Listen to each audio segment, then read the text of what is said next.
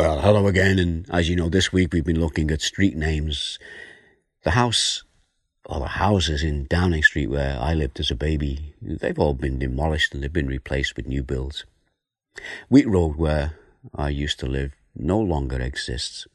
And in years to come, the streets where we are now living in will one day be just a memory. But while the streets that we have been looking at are still here, I thought that we could look at a few more names this morning. Now, one of the roads by the church in Croxteth is called Regal Road, another called Coronation Road, and another is called Throne Road. Now, here are a few thoughts about a throne. Now, unlike the streets that we have been looking at, the throne that we're going to think about this morning will last forever. And we can read about this in our Bibles, but just uh, one verse for us this morning. This is from Psalm 45, and it's verse 6. And this is talking about God's throne.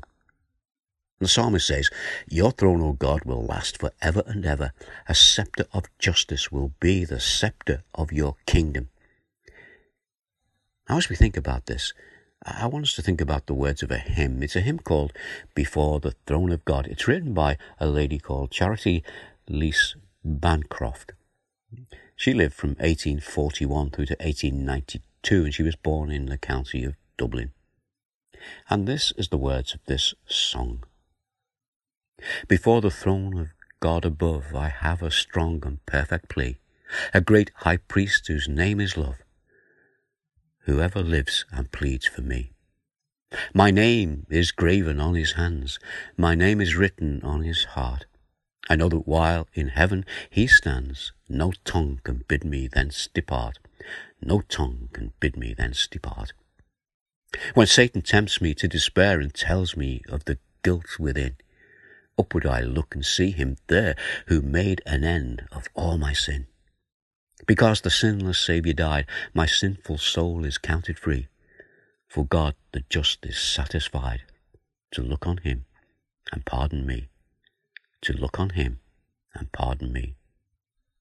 Behold him there, the risen Lamb, my perfect, spotless righteousness, the great, unchangeable I am, the King of glory and of grace.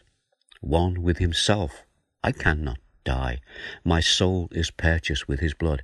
My life is hid with Christ on high. With Christ my Saviour and my God with Christ my Saviour and my God. Let's just pray. Father, we just ask that as we read the words of this hymn in your presence, that they may, may be this morning our prayer to you, as we thank you for who you are. And we ask it in the name of Jesus. Amen. Well, how about a verse of encouragement for us this morning just before we part? Hebrews 4, verse 16 let us then approach God's throne of grace with confidence so that we may receive mercy and find grace to help us in our time of need. You know, we've just done that as we've prayed because that's what it means to approach God's throne of grace, to approach it with confidence so that we may receive mercy and final grace to help us in our time of need. And we can all say Amen to that. Well, God bless. You take care. And uh, bye for now.